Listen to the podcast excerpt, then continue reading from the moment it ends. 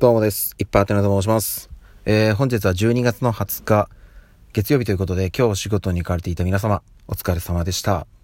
えー、っとですね、ちょっと今日短めにというか、あのですね、えー、今日は昨日かな、お話ししたんですけども、うちの長男がちょっと体調を崩したというところもありまして、えー、っと、今日は一日お休みをいただいて、うん、あの、家におりました。はい。えーとまあ、基本的にはねあの家のこととかあとはまあちょっと何かあった時に妻のサポートという形とあとは、えっと、子供たち上の子2人の保育園の送迎ですね、うん、ここを担当しておりました。ということで特になんかしてたわけではないんですけどもはい。あのまあそういう意味で言うとね今日一日比較的ゆっくりできたかなと思います。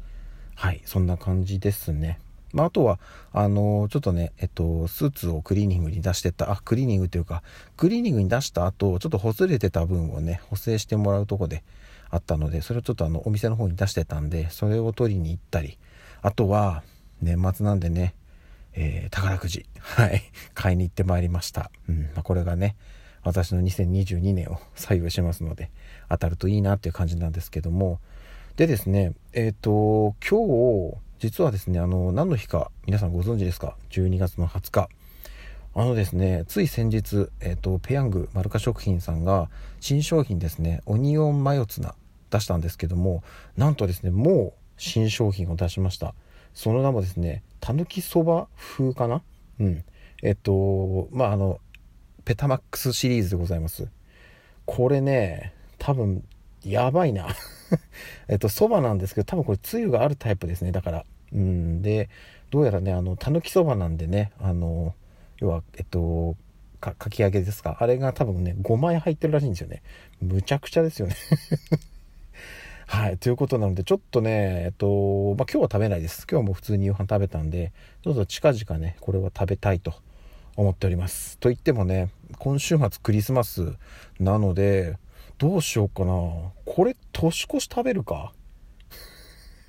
年越しライブ配信するんですけど、これ食べるのありだななんていうふうにちょっと思っております。はい。そんな感じです。で、えっ、と、はい。なので、まあそんなとこなんですけど、あ、あともう一つ。うん。この話はしとかなきゃなと思ったんですけど、昨日ですね、日曜日。まあ皆さんね、あの、ご覧になった方も多いかなと思うんですけど、M1 グランプリ2021決勝、まあ、えっと、敗者復活か、敗者復活戦と決勝が行われました。私は、えっと、ん？昨日か？昨日ですよね。うん、行われました。で、えっと、私は昨日本当はね、出かける予定だったんですけど、まあね、いろいろ、先ほども話した通り事情があって、家にいたっていうところもありましたので、結果的に敗者復活戦も決勝もフルフル全部見ました。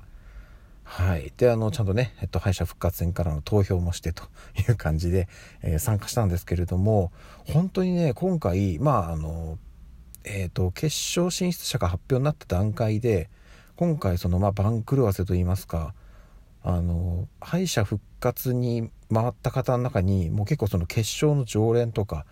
ね、それこそ有名なところで言うと、えー、アルコピースさんとか、ハライチさんとか、もう、ね、テレビでバンバン活躍されてる方が、敗者復活に回って逆に、えー、それこそモグライダーさんとかランジャタイさんみたいなねいやまさかみたいなまあまさかっていうとちょっと 失礼なんですけどそういった方々がね、うん、逆に決勝に正面突破してっていう形でちょっとね意外な組み合わせというかね顔ぶれだったんですよ決勝初出場があの敗者復活のねハライチさんを除くとえっ、ー、と9組中5組だから半分以上が初出場だったんですよね。っていう中でいやね私は、うん、正直まあねここ最近ずっとねあの動画とかも見て面白いなと思ってたんでオズワルドさん、うん、行ってほしかったなっていうのはあったんですけどやっぱりもう一組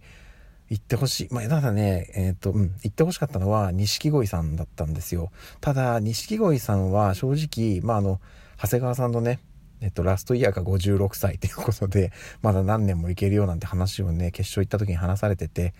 あの、逆にね、あの、長谷川さんはもうラストイヤーまで引っ張りたいみたいなことを言ってたんで、うん、それも一個ありかななんていう感じだったんで、なんか2位ぐらいでね、終わってまた来年っていうのもね、ありかなと思ってたんですよ。で、えっ、ー、と、それこそ、まずはね、敗者復活戦、えー、午後ね、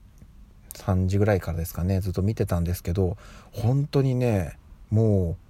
一番最初が9で始まって一番最後がさやかで始まって16組だったんですけどまああのねえっと見た方の中にはうんちょっとこの組はとかここダントツだなとかっていうのもあったと思うんですけど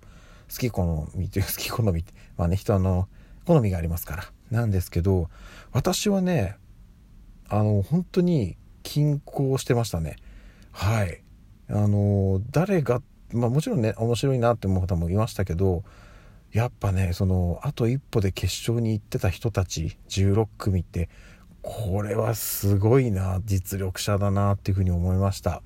こっから1組しか行けないんだっていうねちょっとそれもねすごいシビアですよね。なので、まあ、結果的にはハライチさんが行きましたけど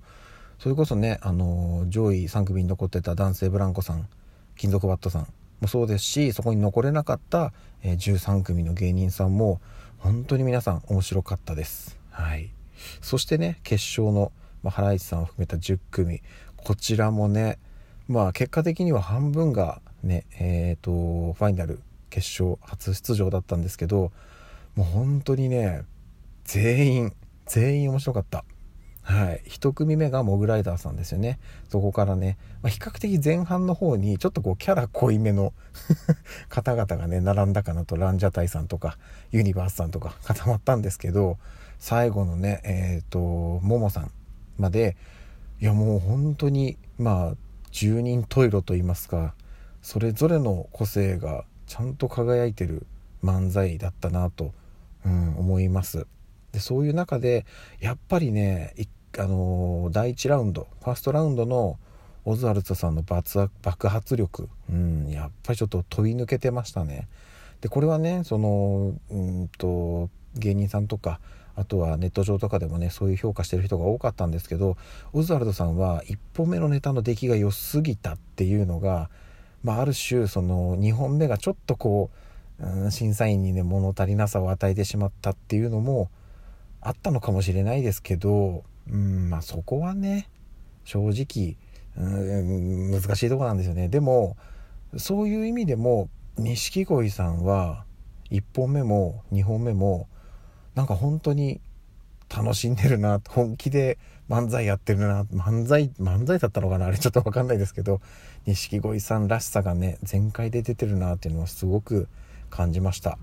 そしてね、えっ、ー、と、最終決戦に残ったもう一組、インディアンスさん。インディアンスさんもね、やっぱりその独自のスタイルですよね。ボケの数で言ったら他の方々の多分倍ぐらいやってんじゃないかっていうところもありますけど、スピード感があって。うん、けど、いやー、なかなかやっぱりね、あの、錦鯉さんのね、出てきたところのバンっていった感じがね、すごかったです。でね、えー、結果的にはまあ、錦鯉さんのもう圧勝っていうか結局ね最終決戦は誰かに1票ポンと押すだけなのでそこはもうねあの組み合わせのあれなのでしょうがないかなというとこですね。だって変な話あの順番が違えば日が違えば分かんなかったですもん、うん、なのでまあある種ね時の運でもあるので、はい、今回はね錦鯉さんに、まあ、軍配が上がったという形ですね。でもう本当に最後のね 長谷川さんとかも2人とも泣いてましたけどいやー感動しましたね。なんか m 1見てて感動したのって今年が初かもしれないです。これまでもいやすごかったなって思いましたけどなんかこううんあのそれこそコロナの影響があって YouTube で芸人さんの動画とかそれこそ公式のチャンネルとか SNS とかで活動をねすごい追っかけるようになったんですよね。それもあってなんかこううん、ちょっと身近なものになってたのかもしれないですね。全然 M1 には関わりない人間なんですけどなんかやっぱりこうねちゃんと後ろで頑張ってるところも少し見れてるのでその分ね、うん、感動がありました。はい。長谷川さんね今50歳ということでこっから売れると大丈夫かな体力的にっていうところはあるんですけど